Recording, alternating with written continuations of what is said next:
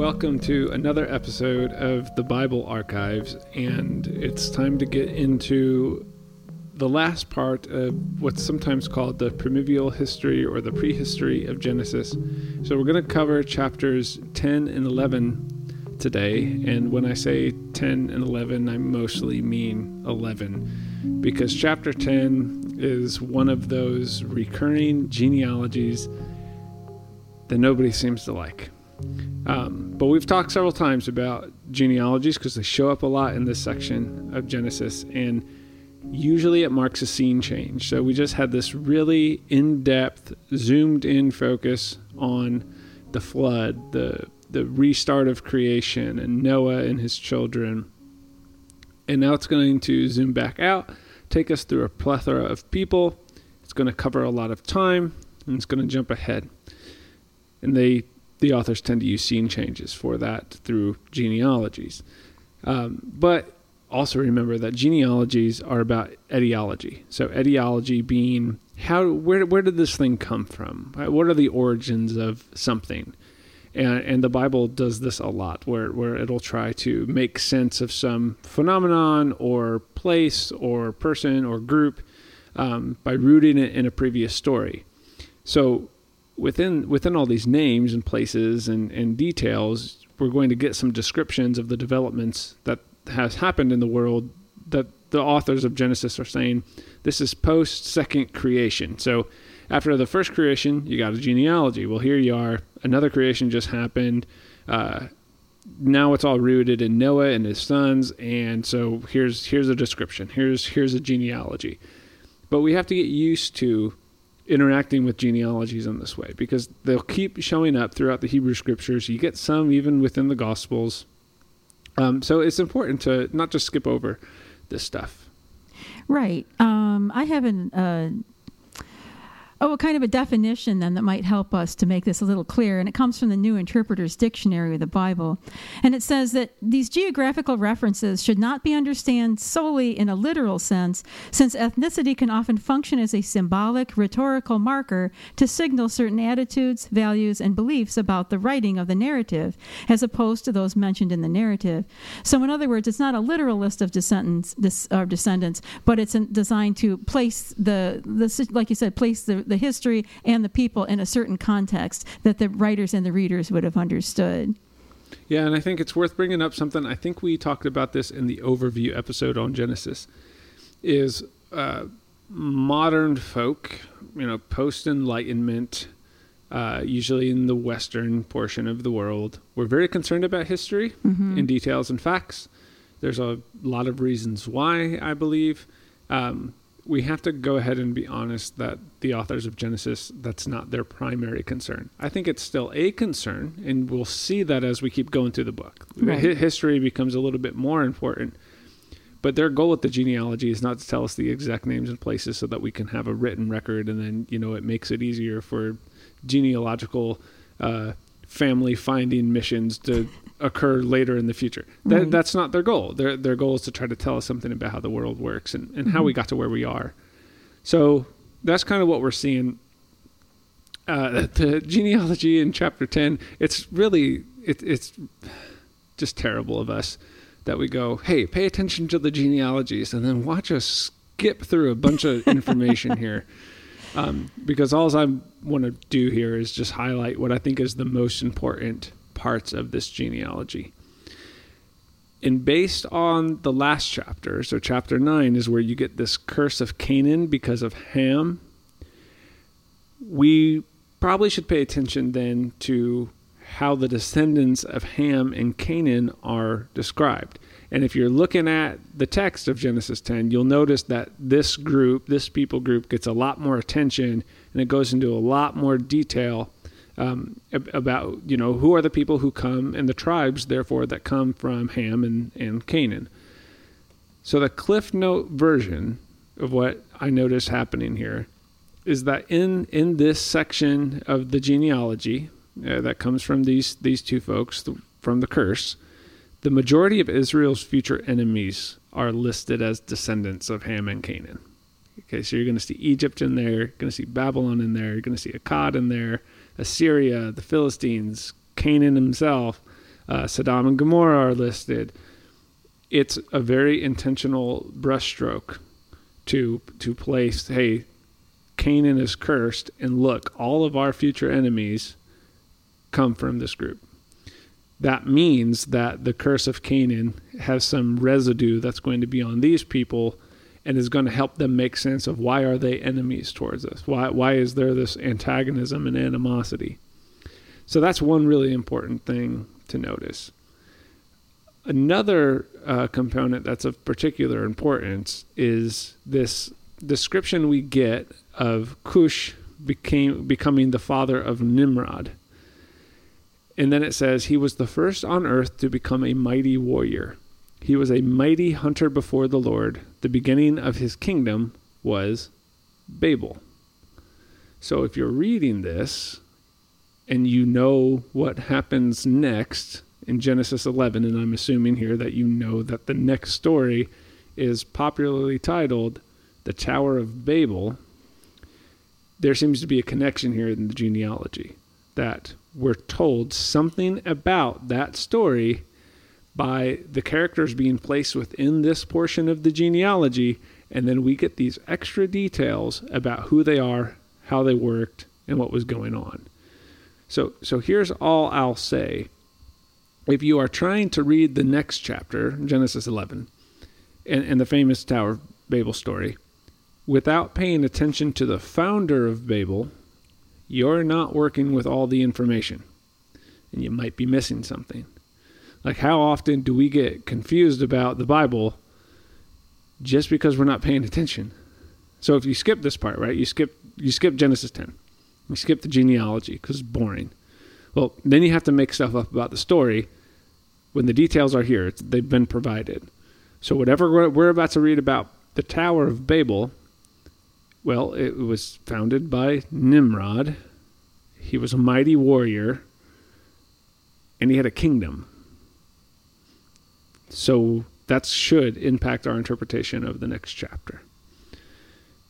So that's all we're going to talk about Genesis 10. Okay. Sorry about that. um, but I, I guess I'll just add there's a lot of, you know, that etiological, the describing of how something originated. There's a lot of that in there. Um, some of it will have important connections for other parts of the Jewish tradition. Um, some of it you know it's not so clear what the connections are but it's worth it's worth seeing how they artfully put all that together um, and how they're describing how the world's supposed to work yeah, I think because since sometimes these stories were written in different places and in times, it helps to weave it together. Then the writers who are putting together the whole book of Genesis, that helps them to, as you say, smoothly go from one story to another and explain what this next story is going to be about so that it comes together as a whole. Yep. So let's just jump into Genesis 11. Now, one of the first things we read the whole earth had one language, which, if you paid attention to Genesis 10, your response should be, What? Like we were just told about all of these cultures and people and lands and their languages. So, how does the whole earth have one language now? And just to clue you in, all right, let, let's start moving past very surface level interpretation. Um, let's try to connect some things. This conglomeration of people we're being told about is heading in what direction? Because we're also told that at the beginning of Genesis 11 east. Babel is Babylon, which is to the east. So Babylon is sometimes referenced as the first civilization, usually regarded as the first empire in world history. Um, and this is where we have to start drawing some connections based on what we read about Nimrod. Because what do civilizations and empires do? They, they consolidate, they centralize, usually, usually under uh, economic and military power and that's how they kind of create this this larger region of people as opposed to small tribes and villages. That seems to be what's going on here. And who are we told founded Babel? A mighty warrior. So I often hear Genesis 11 talked about as well. This is about how the singularity of language is bad, or uh, these people coming together, and God, God had to spread them out, you know, because God doesn't like that they're all together. I think we have to stop and go is the singularity of language bad, or is the civilized centralization under military force bad? So I know I'm jumping to some conclusions there, and, and hopefully we'll unpack that a little bit more. I'm just, we need to connect this with Genesis 10, and we need to see that there's something else going on here. And, and this starts unfolding more as we start talking about bricks. And as has been the case with, you know, every chapter in Genesis so far, they are writing in a very particular culture. And so if we can see like uh, so so how how does the cultural context of what's going on in this situation help inform my maybe why they were writing in the way that they were? Yeah, I, the Babylonians themselves, of course, are going to make their story of their city about the gods, and that's what they've done. They've added to that Enuma Elish, which you've heard us talk about before in the previous chapters, which is kind of one of their creation narratives about how their people and their cities and their civilization then came to be. So in their story, these bricks are made in this year long ceremony that involve the gods. The gods are building this tower. They call it a ziggurat. It's a particular kind of stepped tower. And they were often places of worship and ritual, and they would have temples in them for the gods. And in this case, the gods themselves are making the temple for their head god, Enlil.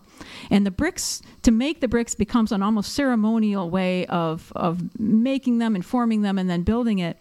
Um, and so that was important to them. It was about then showing how the gods are the ones who are making their civilization. And it also put someone like Nimrod then perhaps in a state of saying, well, then the gods are supporting me. I have a, a hierarchy of I'm your the king or the head of the whole thing. So it's it's interesting the way that kind of happens and we can place this uh, this story within uh, a, a socio historical context where this is what was happening the world's kind of moving from nomadic to semi-nomadic to uh, more centralized states.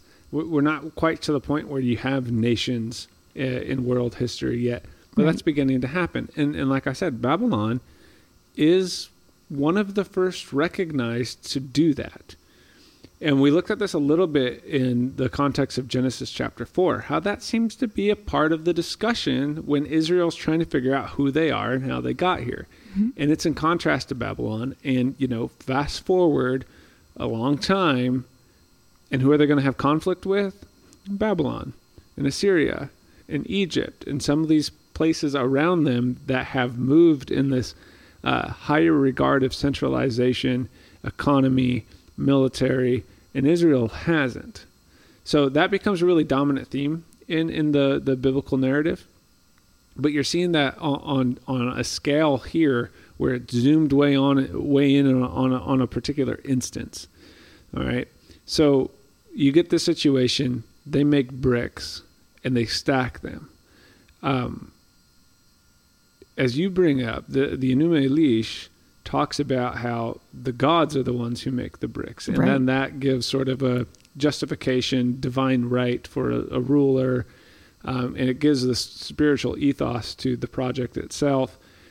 I think uh, this is another example of um, the Hebrew scriptures demythologizing their neighbors to go, oh no, j- the humans actually made the bricks, not the gods. Right. So I think that's playing a role there. But then we start getting into the details of the story itself, and this is where we have to start going. What what is this trying to say to us?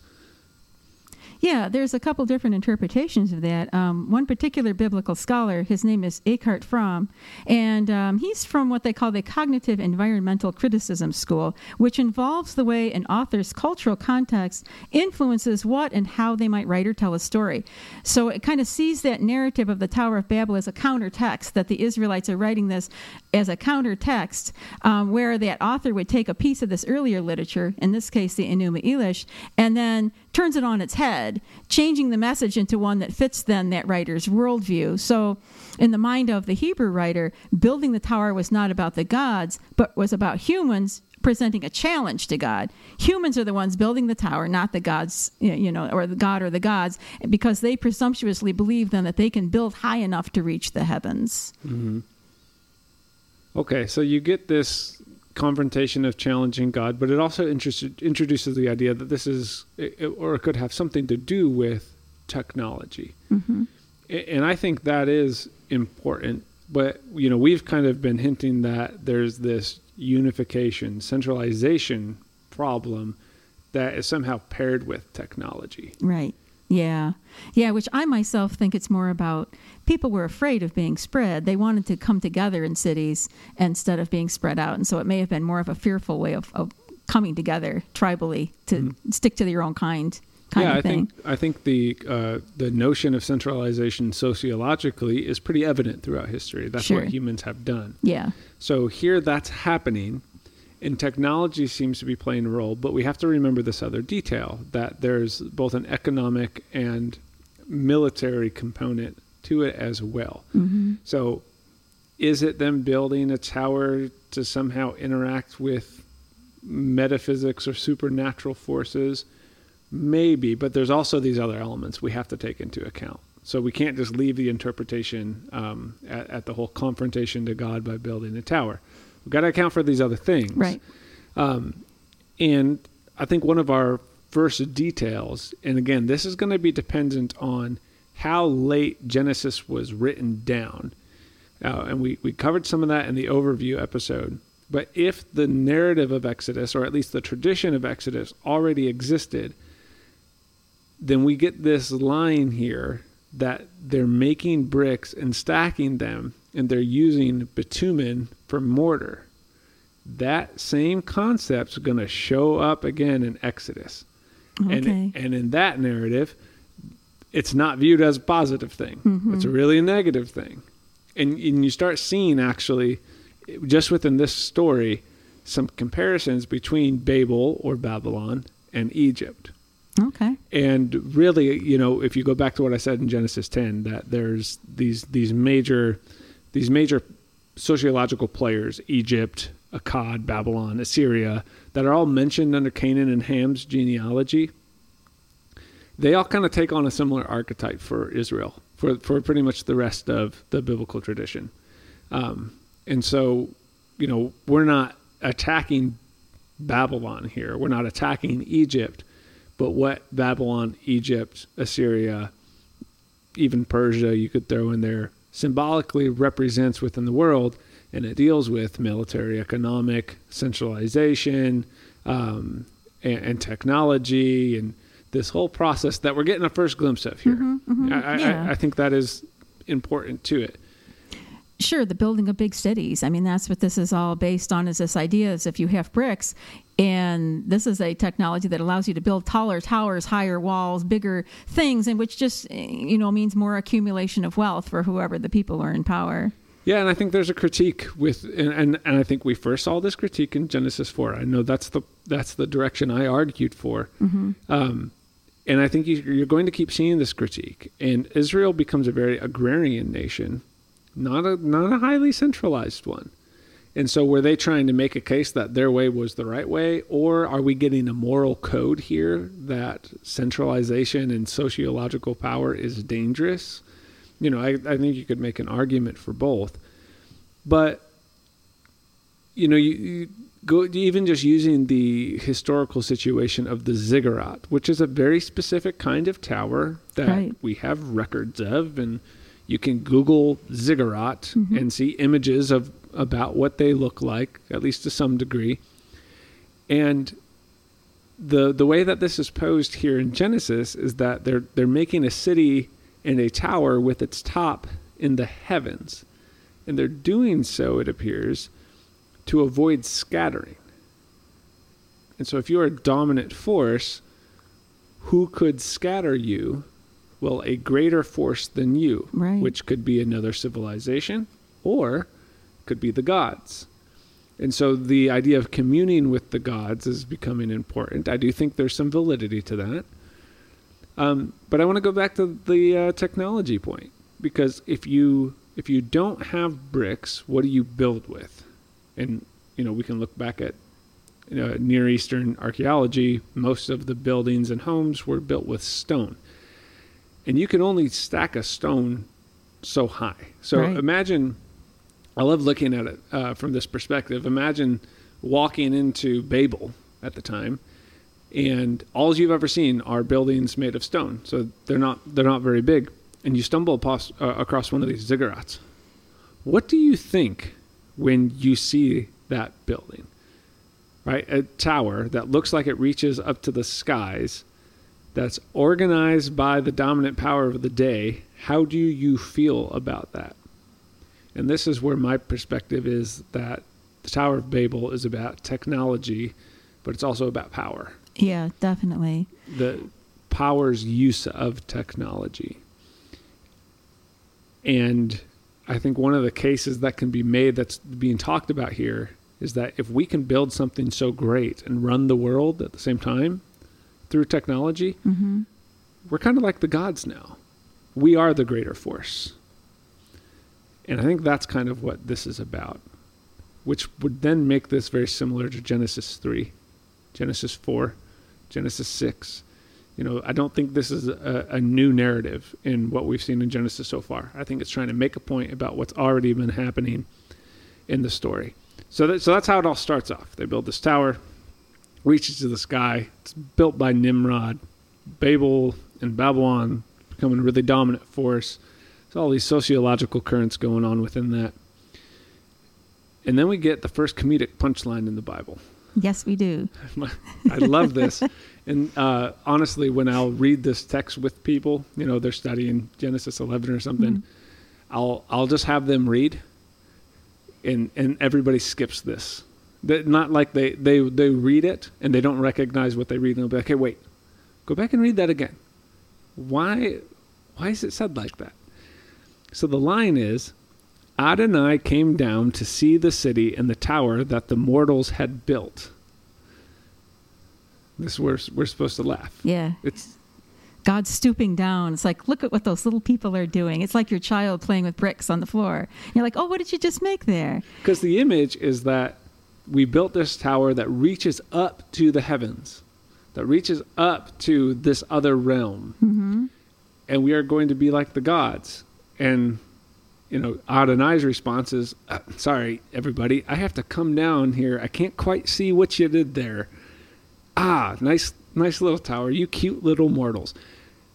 Th- That's kind of what I like. I've joked about this before. Um, the and uh, um, this is a joke. Okay, that the actual Hebrew here is, "Oh, you built a tower that reaches to the heavens." You've harnessed technology and military power and think you are like the gods?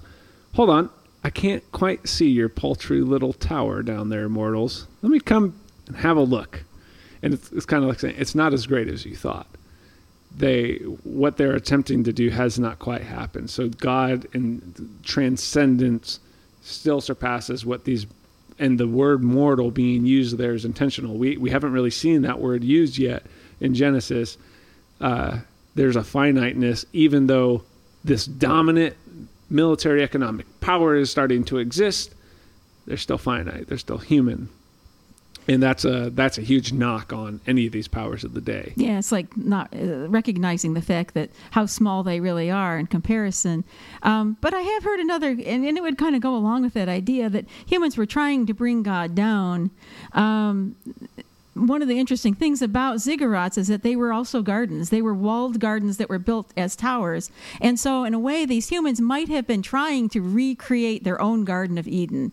And of course, they can't do that. You know, a human isn't going to be able to do that. So, to call them mortals is to say, you know, you're not going to be able to bring that back. You're never going to be able to go back to that state. That's not what God's intention was. And, and paltry humans can't just go ahead and, and try to create their own gardens of Eden. Mm-hmm. They have to they have to now move on and do what they were expected to do and what they were commanded to do. Well, and if you think about this from the perspective of Israel and Judah later on in history, and they have their monarchy, and then they split.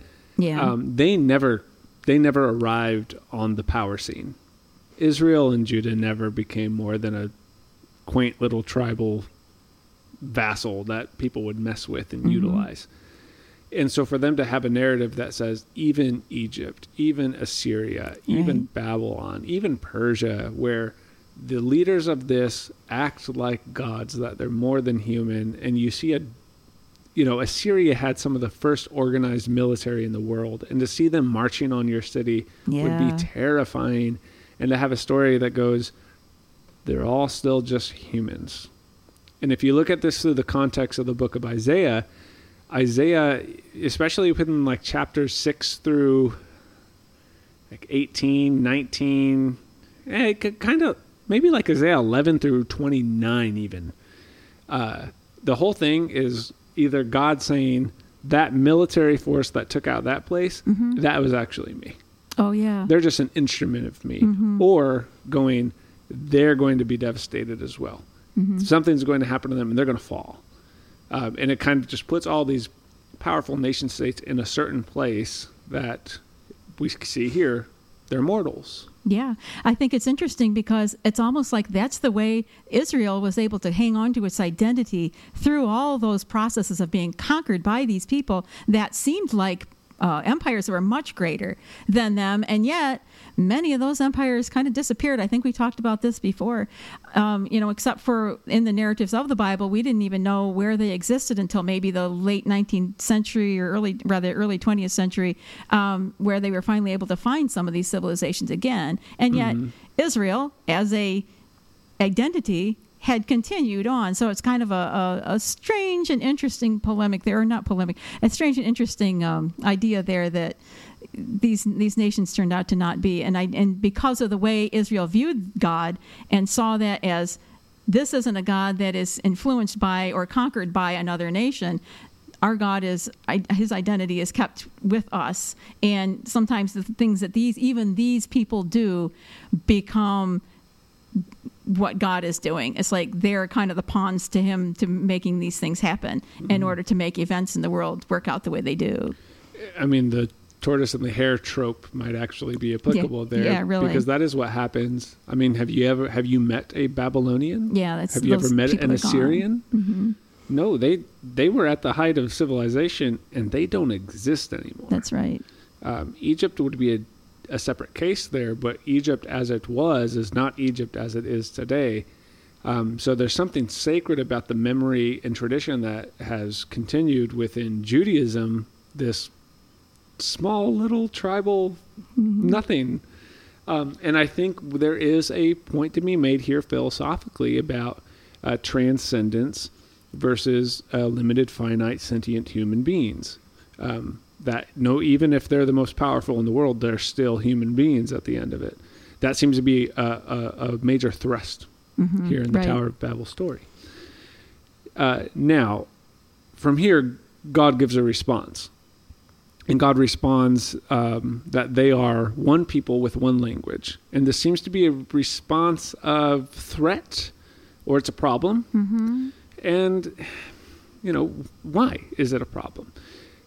And I've seen a lot of people, especially people preaching on this passage, take it in a way where I'm like, "Wha- wha- you're making stuff up. If we have to guess here about what's going on, we're going to end up with really, really fragile interpretations. Because in Genesis 2, oneness, echad, that's a really good thing. In fact, that's what human beings are meant to exist in. So here they are echad, and it seems like it's a problem. So what I would say is that unity here is not the problem. And I would also emphasize that they are not somehow a threat to God's power. So the question is, what are they a threat to? Well, if their unity is going to be anything like Egypt's or Babylon's or Assyria's or Persia's or Greece's or Rome's or any of the, the major socio-political powers that gained their centralization by killing lots of people and dominating the landscape, than what we actually have here when God says they're one people with one language, we have the same problem as Genesis 6, which would be also similar to Genesis 4. You know, they're creating boundaries and ownership that create animosity between people who are supposed to be collaborating together for the good of all creation. Or Genesis 6, where they're they're united kind of, but they're killing each other, and there's this plethora of violence. So the unity is not the problem; it's how they're united that is the problem. And I think that's a major source of confrontation. And think back to Genesis 3, and, and I hope you're seeing my push is you have to read all of these narratives together, right?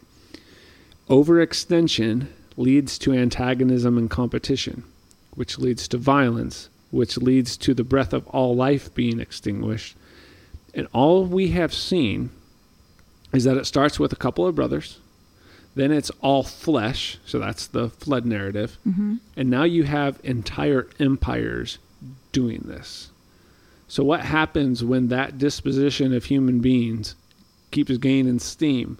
Well, eventually you end up with Nimrod and Babel. And eventually you're going to end up with Egypt in slavery. I think the point here is not God wanting everybody to speak different languages or God not liking that people are together. It's God stopping that progression. So, does this have something to do with language and technology? Absolutely. Technology can play a role. Centralizing language is one of the key factors Mhm. of creating a common tribal identity. It has less to do with God stopping human plans than, and this is my opinion, God being diametrically opposed to consolidated power at the expense of the whole. In, in short, this is about empire. Yeah. That's what I would say. Mm-hmm.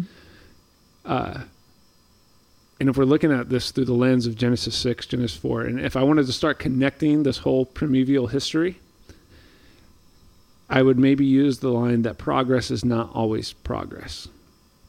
And if we're looking at this through the later Israel, right? Like Right. exile, post exile, this story might exist to act as a warning to them, right? If you have the covenant, if you are responsible for taking the world in a good direction, which would not be east, which we're this is again moving east, then don't try this, right? Don't become like them. Don't play that game. There's an inherent suspicion of technology and power where those things aren't, you know, just completely bad, but they are volatile and they are dangerous.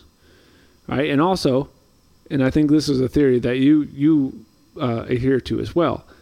They're supposed to be going out Right. to the ends of the earth. So if you're centralizing and developing this singular power that kind of moves vertically at the expense of others, you know, not only is that opposed to the whole notion of the covenant that's supposed to be good for the whole earth, Exactly. You're going the wrong direction, right? Eastward might be vertical, but eastward is not always forward. That was that you know if I was preaching that, that's probably the direction I would Right. Yeah. I would go from there. Mhm. Um, but seeing this in light of Genesis two uh, and, and the the unity, but then also Genesis one, and you know, be fruitful and multiply, fill the ends of the earth. That Mhm. does seem to if you're if you, all you had was Genesis one and Genesis eleven, you'd go, oh yeah, that seems like a problem. Mhm. So one way we might want to look at all of Genesis, you know, three through eleven, but this, this whole this whole mythic history part so far is these are all just examples of what not to do. Mhm. Okay, and here's what happens when things go in the wrong direction. So in that way, it's a very ethical imperative for who Israel is going to be, but also you know, like what it means to be a human being in the world. And we've covered lots of ground in that so far in just these 11 chapters. And, you know, I really do think this comes to a head here because this problem that you see in Babel, if it's true, that's going to be the dominant problem from here on out. You know, you look at Deuteronomy, you look at, uh, you know, First and Second Samuel, First and Second Kings. Um, what's the issue with Israel there? Well, you could kind of say they've become like Babel. They're doing the very thing that was supposed to be stopped, uh, which means they're not doing their covenant. And and so here, as the Tower of Babel story ends, now Genesis is going to transition almost completely. Right. It's going to even feel like a whole different book now. Um, and so I think it's important that it culminates here. And that's why it's got to be more than just, you know, oh, language. That's how language got started. See? And, Right. You know, now we Mhm. babble. uh, and it, we, we got to pay attention to what, what the, the force of that uh, story is. Um, because now whatever we're going to read about the covenant is in response to all these images of what shouldn't be happening. Um,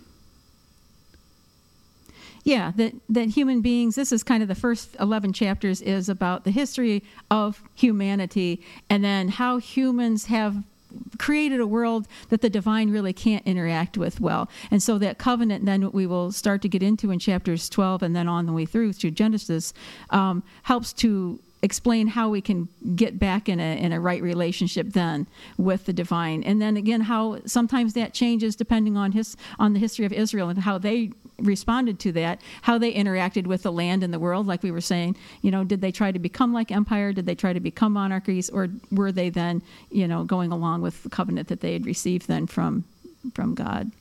Yeah, and that's that's kind of what happens here at the end of Genesis 11. Yeah, is you get done with uh, the Babel story, and it's like, okay, so if all of this so far is what we're not supposed to do, and it's all in contrast to Genesis 1 and Genesis 2, what are we supposed to do? Right. And it's almost like the book picks up and goes, ah, yes, let's answer that question. Here we go. And that question's actually going to take you through everything else actually it that's covers the, the rest that's of genesis question 12 through 50 yeah 50 chapters it, yeah. and then but you keep exodus and mm-hmm. the rest yeah, of the torah it goes and, on and on and you a, christian could even make a point that that's the same question being answered in the gospels oh, and the epistles and mm-hmm. it's the question c- yeah. continues I, I would say covenant is something you really need to understand in order to understand the whole trajectory of, of Israelite history and then even into Christianity the way the early Christians saw Jesus and, Yeah. and the influence that he had. Well, and I, I before we get to this last part of Genesis 11, um, you know, think about all the things that these 11 chapters have covered. They've covered uh, transcendence and metaphysics. They've covered ethics and morality. They've covered sociology. They've covered anthropology. They've covered empire. They've all of these topics have been brought up so far. Um, and so it's very rich with depth in how this should be shaping the uh, Jewish imagination. Mm-hmm. And you're going to see these themes play out again and again and again and again. Um, so now you get to the end of Genesis 11, and you know, you could probably guess what are you going to get? Because a transition's about to happen. Going to get a genealogy. Um, and one thing to notice about this gen- genealogy is notice the difference in years here. Right? There's there's kind of an artistic re- rendition of the shift in the narrative because we're you know here we're moving from prehistory to history in the sense that uh, we're now going to have people and places and events that reflect like the world as we know it. Um, but you notice the years now are getting really close to that 120 year lifespan that was put on them back in uh, Genesis 6. Mm-hmm. Um, but most importantly, this is where we meet Terah and Abram or Abram, um, and the uh, the location we're given very important Ur of the Chaldeans, Oh, yeah.